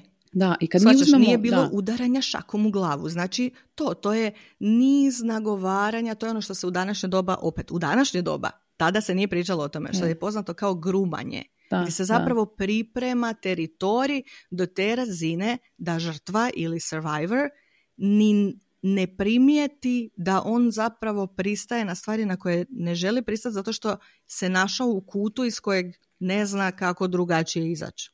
Da, i sad kad, kad ovo uzmete u obzir, da nije bilo žena koje su prijavljivale to nasilje, da nije bilo Me Too pokreta, da nije bilo ovog uh, Adult Survivors Acta, da nije bilo kod nas zahtjeva za promjenu kaznenog zakona, to bi sve ostalo tako jebeno ispod tepiha i nikad se ništa ne bi promijenilo. I zato mislim da trebamo pomicati konstantno te granice, koliko god to zvučalo, ono ja kao moj tata, jadan čovjek uništit će ga. Ako nije ništa napravio, nikoga neće uništiti. E, ali tvoj tata će reći, jadan čovjek uništit će ga, a već netko tko je rođen 91. Tako, neće, to reći. Zato što je. mi tu napravio, zašto je na to kao, pa opet je postotak onih koji su krivo prijavljeni. U redu, u redu. To je tako, nažalost, revolucija dera svoju djecu, to se mora desiti, uvijek postoji postotak koji je malo problematičan, ali... Ne možemo ići sa tom pretpostavkom. se miče, razumiješ, ono, miče se linija. Nekad je bilo nezamislivo da ti prijaviš e, silovanje u braku. Sada više nije tako. Tako je, da, da. Razumiješ? I to je tako i sa ovim. Znači, konsent je prije bilo smijurija. Ako ona govori ne, ali ne vrišti ne, to znači ona je koketa i želi zapravo da ti nastaviš, ona tebe samo nagovara. Zašto one fore kao, ako je te odbila, znači da se nisi dovoljno trudio. Da, i onda ne, sad... sad se to više ne govori. Da, da, da. I to je recimo stvar koju možete sa, nekom je bio pitao, staviti, znači ono, da li možemo proći preko toga kako bi se s djecom trebalo, mislim, nismo školovali da vam se dajemo neke neki uvjeti možemo samo reći kako mi to radimo. Ja to radim najčešće preko takvih, sad Rudim još ne, on je premali, on najveći slučaju ono hampa, ono, znaš, ko, ko pas, ono, hvati se pa hampa ovaj jastuk. u toj fazi smo sad. Tako da mislim da još nije vrijeme za zbiljne razgovore, ali bit će i o tome. Pričali smo o ovim biološkim mm-hmm. stvarima. Porivima. Smo ovo smo, prirodu društvo smo odradili. A sa cvitom ja to radim tako da zapravo gledamo uh, serije. Znači mm serije koje su adekvatne njenoj dobi. Ona ima svoj profil na Netflixu koji je programiran za njeno i onda na, na njenom profilu zapravo tražimo ponekad i na mojem serije, to je filmove koje obrađuju određenu tematiku, koje nisu pre...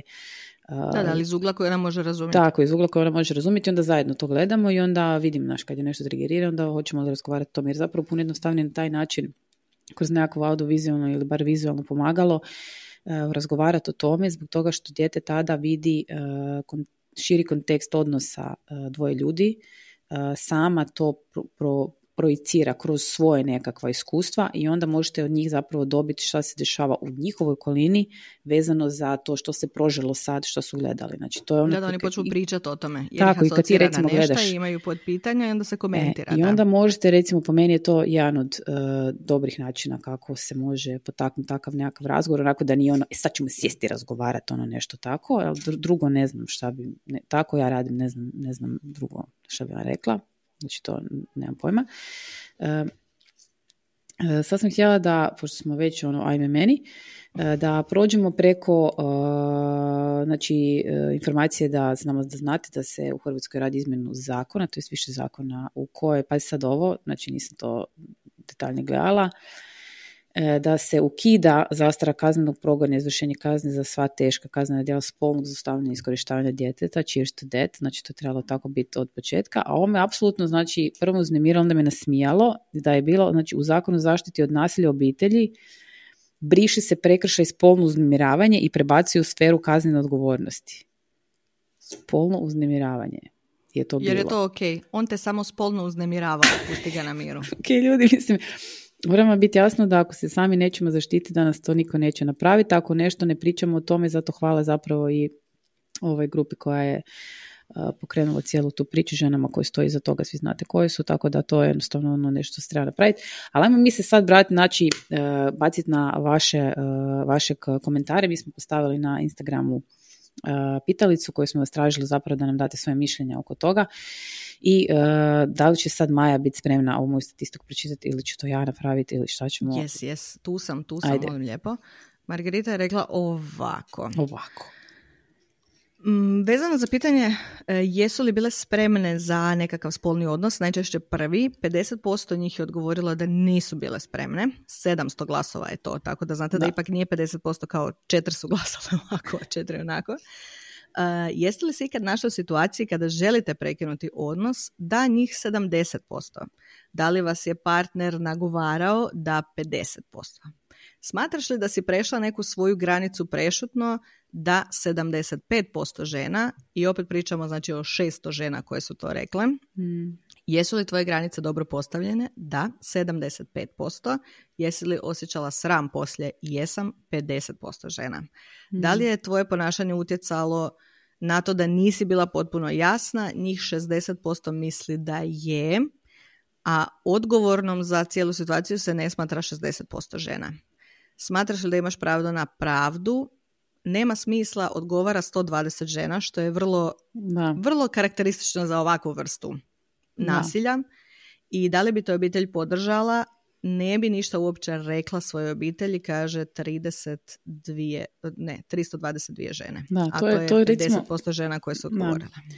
Ova anketa zapravo nije ono ko anketa zato što e, ne, ne- počinje i završava sa različitim brojem glasova, znači ne možemo je smatrati kao nekim uzorkom, ali ono što mogu zapravo primijetiti je činjenica da je i dalje zabrinjavajuća informacija da 120 žena ne bi pričalo o tome ili prijavilo ili što, to, je, to je ono što je što je zapravo danas, e, ja bih rekla, najteže, ali moramo se, ne, ja mislim, ja, ja kad ono razmišljam o tom, onda često se znam onako staviti u tu poziciju, onako, znaš, prođi ti kroz glavu šta bi ti napravila. Ne, ali ja to razumijem, opet kažem ti svoje I situacije. onak si mislim, Šta bi prijavio? Šta bi točno prijavio? U smislu to, pogledaj kojih mi problema imamo sa prijavljivanjem i dokazivanjem baš crno na napada, bijelo silovanja. Da. Znači, crno na bijelo groznih agresivnih silovanja Mm, u kojima iako dobiješ neku pod navodnicima zadovoljštinu da neko zaista bude osuđen, to su smiješno male kazne. mhm. Znači da prođeš traumu i prođeš cijelu traumu ispitivanja, traumu e, suda, Da, te, tebi tvoj život i često stres ti sve na sudu i na kraju ti ide drolja si, jel? razumiješ, Da. još ide u medije i onda ćeš tog nekog sreta tri godine poslije u gradu, možda na dnevnoj bazi. Da. Znači kad imamo to, kako očekujemo da ljudi Pa ja prijavljuju... bi mu samo bušila gume svakih mjesec ja dana, sam, pa neka ja eto. to razumijem puno više. Razumiješ? Da. Meni je to samo iz perspektive kao eventualno grižnja savjesti, ako su stvari kao što je grooming, da će neko drugi također tražim riječ koja nije psovka. Najebat, nema druge riječi. Kao što si i ti, zato što nije spriječeno, ali u isto vrijeme ja ne vidim kako se to u suvremenom društvu može riješiti na sudu, jer je to sve vrlo teško dokazivo, vrlo teško... Znaš, jedan period kad je tek krenulo sve to sa konsentom, stalno je bilo, stalno koristim consent zato što uopće ne znam kako se to na hrvatski kaže da Pristanak je zvuči. miša. Pa prist, ali meni je pristanak ono kao pristajem na dobro, uglavnom ne pristanak, tako je. Pa nije, ali znači ne, ajmo reći krivo, to je ne, ne, je, odbijanje, odbijanje reći- bi trebalo biti, odbijanje. Ne, ali znači ono bilo je kao, hoćemo mi sad potpisivati papire? Ne, ne, ali to ne krivo se, znači ne treba bi se prevoditi u pozitivnom aspektu, nego u negativnom aspektu, odbijanje, znači odbijam da sad to radimo, ne, neću to raditi. Da, jer to? znaš kako, opet u svakodnevnom životu si ti naučio da je prešućivanje, to jest nedavanje odgovora, zapravo pristanak.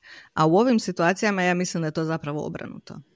Da. Da to što netko otvoreno ne pristaje, znači da zapravo ne želi pristati, a ne zna kako se izvući iz Da, a situacije. sad, se, a sad se zapitajte svaka za sebe da li znate postavljati svoje granice, da li znate koje su svoje granice. Sad, sad zatvorite oči i sad se zapitajte to pitanje i sjetite se zadnje situacije, kakva god da bila, makar bila u dućanu ili kod frizera kad vam je odrezao šiška i niste htjeli. Da li znate postavljati ili vraćati konobaru Da hranu? li kažeš super su, hvala, sa suzama u očima i Da, platiš. ili Još vratite konobaru jelo koje niste htjeli pojesti. Ja nisam takva, ja znam točno da nisam takva i meni to da, ovaj, sad u ovoj se dobi znači toliko i, to, i, i nisam to sama sa, otkrila da sam takva, to sam otkrila na terapiji i sad sam otvorila Pandorinu kutiju govana koji se razmišljam da možda bolje da nisam, ali opet je Ali dobro da jesam, jer bi se vrtila u tom začaranom krugu toga i prenijela to dalje na svoje dijete, a to ne želim.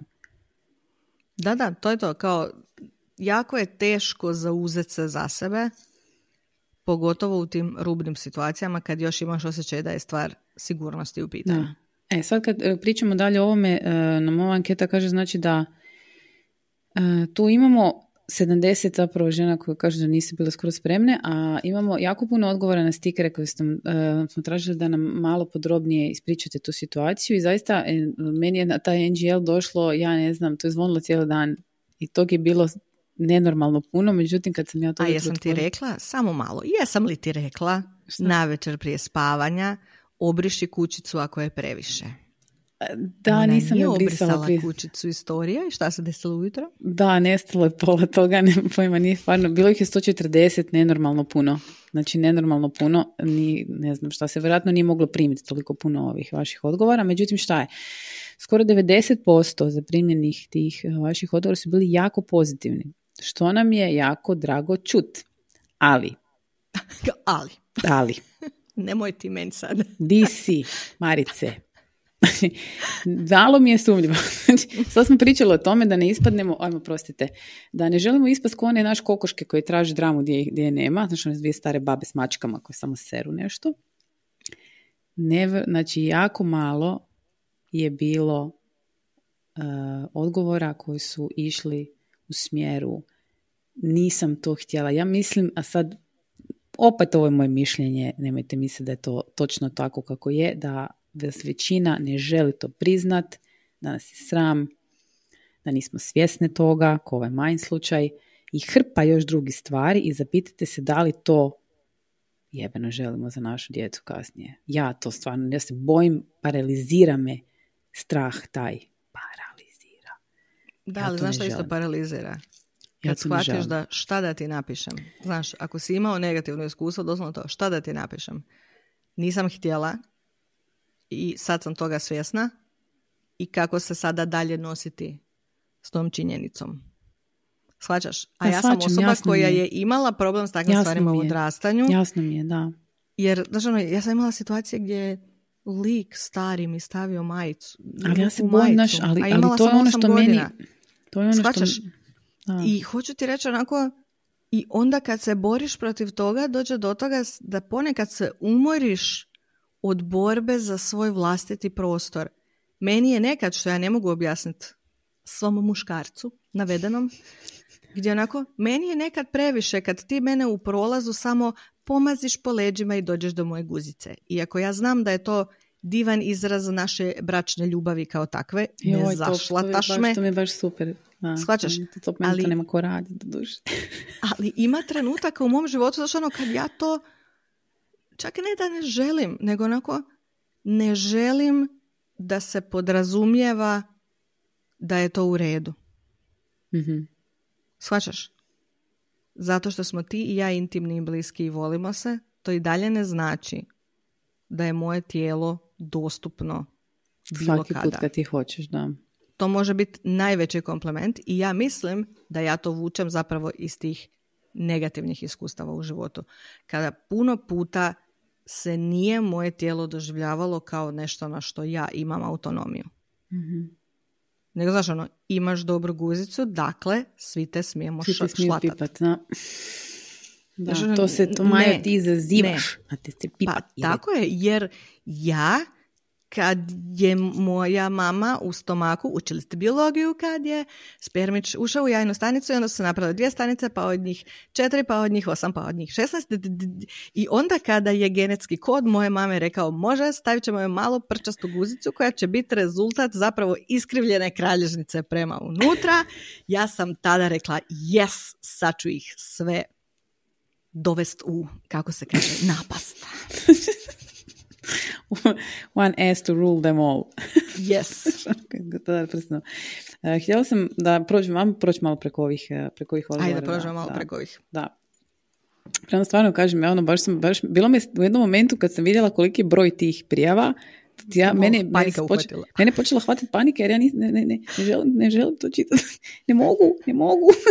Znaš ono, i stvarno sam se iznenadila zapravo koliko vas je ono imalo stvarno super uh, iskustva, međutim ima tu par uh, važnih stvari oko kojima bih htjela proći baš na tom širokom uh, širokom broju žena koje su nam odgovarale, dakle da je simptomatično i da si uzmete to kao jedan benchmark, da je prosjek godina odgovora vaših bio negdje 19-20. Znači to Što je je, dosta to je dosta zrelo, to je već ok, znači to je već dosta onako u nekakvim godinama koje ono nije 13, 14, 15, di ti apsolutno nemaš pojma di ti glava, di ti rep, to je već malo, su to ozbiljnije godine. Ne kažem da si super pametan i sa tim godinama, naravno da nisi, tamo negdje sa 40 si najpametniji. Čekajte do tada. Malo kasno ako planirate imati djecu, ali mm, ali naravno znamo da to nije moguće. Tako da ja bih samo zapravo uh, podvukla vam uh, par uh, rečenica koje ste ponavljali najviše zapravo zašto ste stupili, zašto ste se sjećali dobro prilikom stupanja odnosa, to su bile zapravo jer ste sjećali povjerenje prema partneru, jer ste se sjećali sigurno, jer ste bili zaljubljeni i kasnije se to razvilo neke veze, neke brakove i tako dalje. Znači povjerenje i sigurnost je zapravo ono što nas čini sigurnima. A dajte vi sad meni recite da li vas je sa 14 i 15 i 13 smo povjerenje i sigurnost bili uopće kao artikle u glavi? Ili te artikle uopće nisu postojali? Možemo li to uzeti u obzir? Okay? svih ovih malo mlađih i gdje nisam baš sigurna da sam željela je opet zajednički nazivnik, najčešće u kategoriji ja sam bila zaljubljena, nisam ga htjela izgubiti, on nije mogao više čekat, nisam htjela da me ostavi, E, bio je utjecaj okoline, nabila sam si pressing da se to mora odraditi, s manjkom samopouzdanja, mm, on je bio stariji od mene, a ja sam bila zaljubljena i to je znači stalno se to ponavlja, se što je ovo što sam ti rekla da je zapravo mislim glavna greška u tim baš pravim žarkim tineđerskim godinama gdje onako ti pronađeš neko ko ti se sviđa i s kim želiš biti i spreman si napraviti glupost da bi ostao uz tu osobu. Da, ali nije da nužno kužiš, ali gledaj, znači, to ovih... nije uvijek sve, onako to, to su situacije u kojima ljudi počnu pušiti, pa ne mogu prestati pušiti 30 godina. To su da. situacije u kojima se krene piti alkohol. Znači, ono, zato što se da, piju, pa piješ i ti. Ali ja bih rekla da nije nužno, uh, nije nužno loše. Znači, nije, iz ovih, znači, odgovora zaista nije nužno svaki odnos taj bio loš, jer sam primijetila isto tako da većina odgovora koji su bili tako pozitivni, vi ste bili u vezi 3, 4, 5 mjeseci. Znači odgovori su bili čekala sam da se upoznamo, htjela sam da se upoznamo, bili smo duže vremena zajedno i tako bio je nježan, bio je pažljiv. To je onako gdje, gdje e, se, ali opet hoćete reći, to su malo starije neke godine koje pretpostavljaju da ok, nećeš sad uskočiti u krevet ono sa svakim gdje jednostavno ono hoćeš si dati nekako malo malo ajmo reći vremena.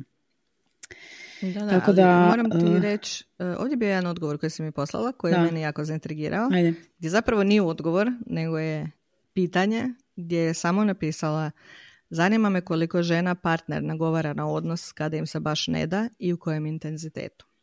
E, to je isto jedno I pitanje. I to su koje... granice o kojima zapravo pričam. Tako je. Da li, to, da li vam je to isto ono što mi kada pričamo, znači, ne, znači to ide onu sferu tog nekakvog najgoreg na ishoda, znači silovanja. Znači nije, nego to je opet, kažem, postavljanje vaših granica. Da li ćete postaviti vaše granice sa frizerom, konobarem, da ne znam, smetlarom ili, ili tetom u dućanu ili, ili sa vašim suprugom kada ono kažete ok, meni to sad ne odgovara. Znači to su ono stvari koje ti imaš pravo napraviti i gdje se iz toga ako nema nekakve zdrave konverzacije, sestro šta radiš? Da, da, ali ja mi se bojim da je puno žena u toj situaciji. Gdje se jednostavno smatra Maja, da nemaju ono, pravo da, Mi sad pričamo, gle, mi sad pričamo o nekim tratinčicama ono, i ono filadendronima, vrt nam je pun gomolja. Mislim, ono, naš mi sad titramo kod tuku neke, znaš, ono, da znam zvat stvari kako se, ono, to što se rekla, kako se zapravo zove. Mi pričamo o nekim, ono, finim stvarima kod, ono, naš, neko iz, ono, svili Damasku, a zapravo, ono, situacija je takva da, ono, žena ne može pobjeći od muža koji na kraju, ono, pretuče, razumiješ, i ubije. Mislim, o čemu mi pričamo? To su, ono, situacije 78 tisuća puta gore, ali možda možemo pomoći da se te situacije ne dešavaju tako da nekako ono djecu, djevojčice pogotovo učimo tome da ne trebaš zadovoljavati sve norme, da ne trebaš ići po tračnicama, ne trebaš biti dobra i pristojna, da, da to ne znači da... Se, ali opet se vraćamo, Margarita, na početak, a to je odgoj u obitelji u kojoj ti mama i tata kažu da moraš raditi sve što ti oni kažu i u školu koja te o seksu uči iz biološke perspektive i nijedne druge. Jer ako ti nemaš zaštitu i ne znaš kako se zaštititi i ne znaš šta se točno događa i kako i kada i onda ako još na to stavimo cijeli taj teret um, učenja o seksu sa onda izvora koji ti preostaju, a to su šta? Internet i Pornić je pornografija, internet, ono, mislim. koji ti opet daje prikaz seksa koji A nije to realan, nije, koji je mislim, to agresivan to ne i kojem da. opet žena služi u neku Da. ruku za ono muškarcu. Da, Ona je tu da zadovoljava njegove potrebe. da, to je I tebi te- trebaju godine sazrijevanja da ti shvatiš da si ti Da, osoba morate si sebe. uzeti u obzir da kad smo mi bili e, klinci, da si imao smokvi list i ne znam je li još išta bilo, a sad imaš ono, Ne, svaka čast novim generacijama nećemo, da se ne, ne, razumijemo. ne, hoću reći nećemo Da. reklamirati, ali ima toliko toga dostupnog, toliko puno više, znači mi ni- to nije, to nije dobro. Ne, ne, tako ja ti kažem dob. svaka čast e, mlađim generacijama koje se drže sa tako nekim višim statistikama ulaženja u seksualni odnos, ako uzmemo u obzir šta im je sve ponuđeno. A mislim da, ali da ja sam pričala o statistikama, ja sam pričala o ono- statistikama zemalja koji imaju seksualni odgoj već u vrtića. Da, da.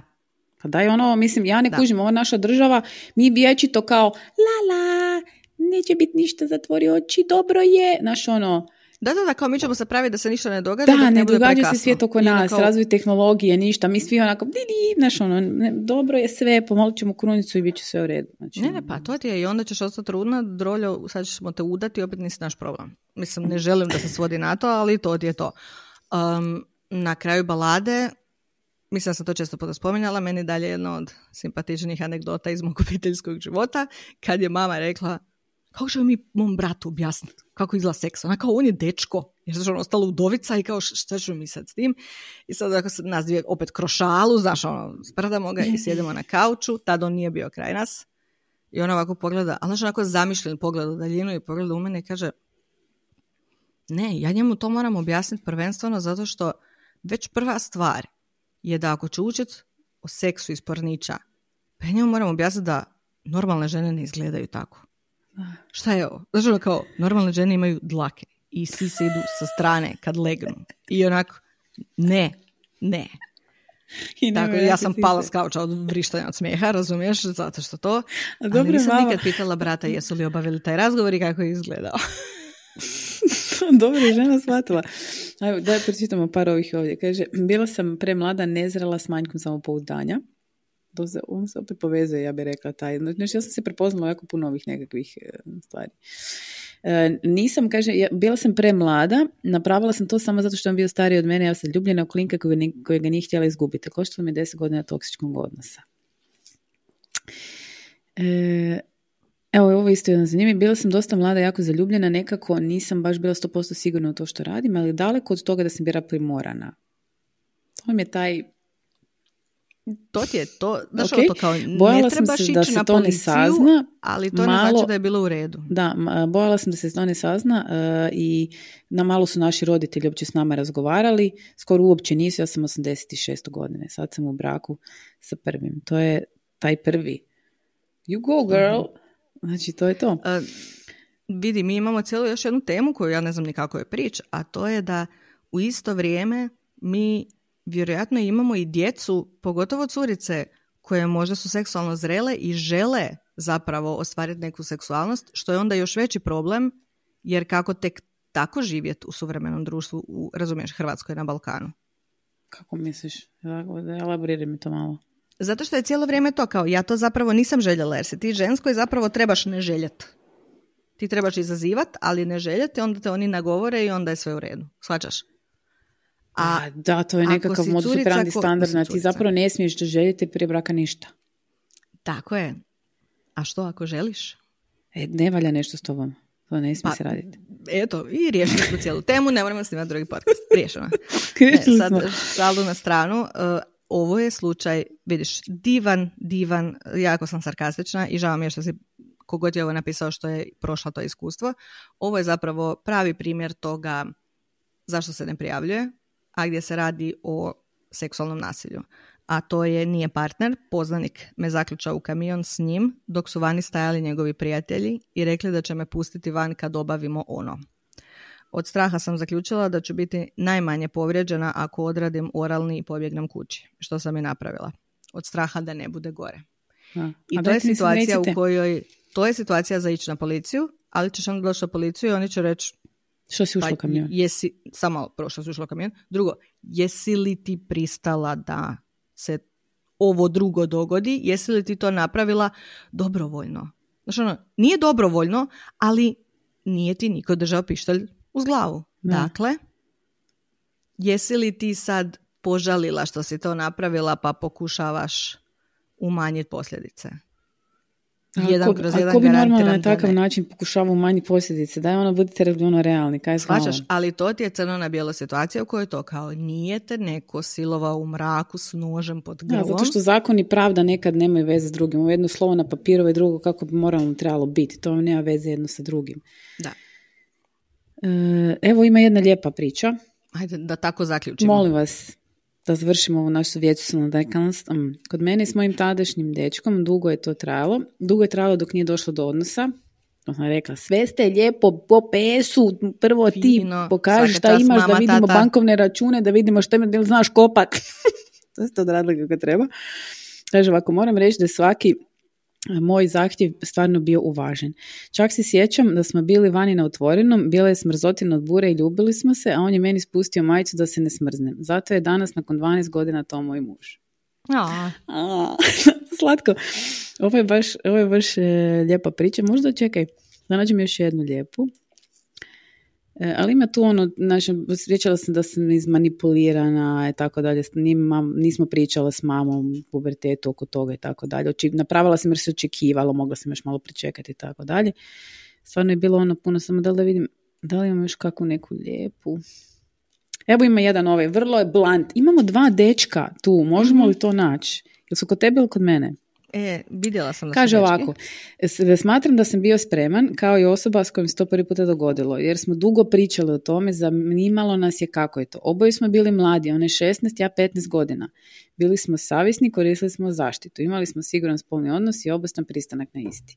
Ovo malo izgleda kao izvještaj za policiju, ali jako Ali drago. sve, sve Sve točke napravio su... kako treba. Imamo ispunjene. čak dva muška odgovora, to me baš ono iznenadilo jako da, da je i ovo je baš onako, ako je ovo točno, bolje ti da je.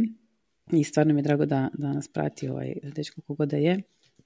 Tražim drugog, ali nikako da E, ga da, pronažem. moram ja naći. Moram ja naći. Da vidimo. Sad malo vi nas e, gledate dok mi listamo hiljadu i jedno ne znam, ovaj, evo ne znam. Pobjeglo mi je, ne znam di je, nego hoćeš li ti odjaviti ovu emisiju? E, Da, uglavnom, uglavnom, uglavnom, mislim, moram, mislim, moram, gledajte ovo, tog ima tu tri, ono, ne znam, tri ekrana. E, e, tako da, zapravo, mi vas sada sa ovom temom ostavljamo da si malo razmišljate, kako meni terapeutica kaže, s čime izlaziš sa današnjih susreta? Onda ja gledam onako jedno, sa time da ću sad ići malo plakat. sad Sa idem time malo da plakat. koliko sati da moraš po djecu. A onda idem kukat ručak. Sad idem malo plakat. Ovaj, s čime izlazimo s današnjeg podcasta? Izlazimo sa time da kad vas pitaju da li želite potpisati za reformu seksualnog odgoja u školama, šta ćete napisati, reći ćete da, Da, da, i napisat ćete, potpisat ćete papir jer nam to treba u školama, vjerujte da nam treba. Rekli smo vam statističke podatke, statistika ne laže, does not lie i nizozemci nisu blesavi ljudi. I još neki tamo. Pazite, oni imaju drogu u, u onu marihuanu u kafićima, a klinci im se ne seksaju. Imagine that. Imaju Iako- red light district. iako Imagine sad što that. više voze bicikle, polako izbacuju drogu. Trenutno E. je možeš kupiti samo ako imaš tamo prebivalište. Samo Ok, ako si znači nizozemac. imagine that. Znači sigurno su nešto napravili dobro. Druga stvar šta ćete, šta odlazimo s ovim da trebamo s djecom razgovarati puno i često o seksu, ne svodi to na nekakav biološki aspekt i da si pogledate ove tri serije koje smo vam rekli, jer ono, između ostalog ne znate što biste gledali na Netflixu, evo pa smo vam skratili smo vas scrollanja beskonačnog. I da li smo još nešto zaboravile? Nismo. Ne, mislim da je to to. To je to. To je Dobro to. ljudi, e, pozdrav e, do sljedećeg puta, e, vaši zauvijek host Margarita i, Maja. i vidimo se neke sljedeće prilike. Iz najdužeg podcasta ikad do sada. Ajde, bok. Yes.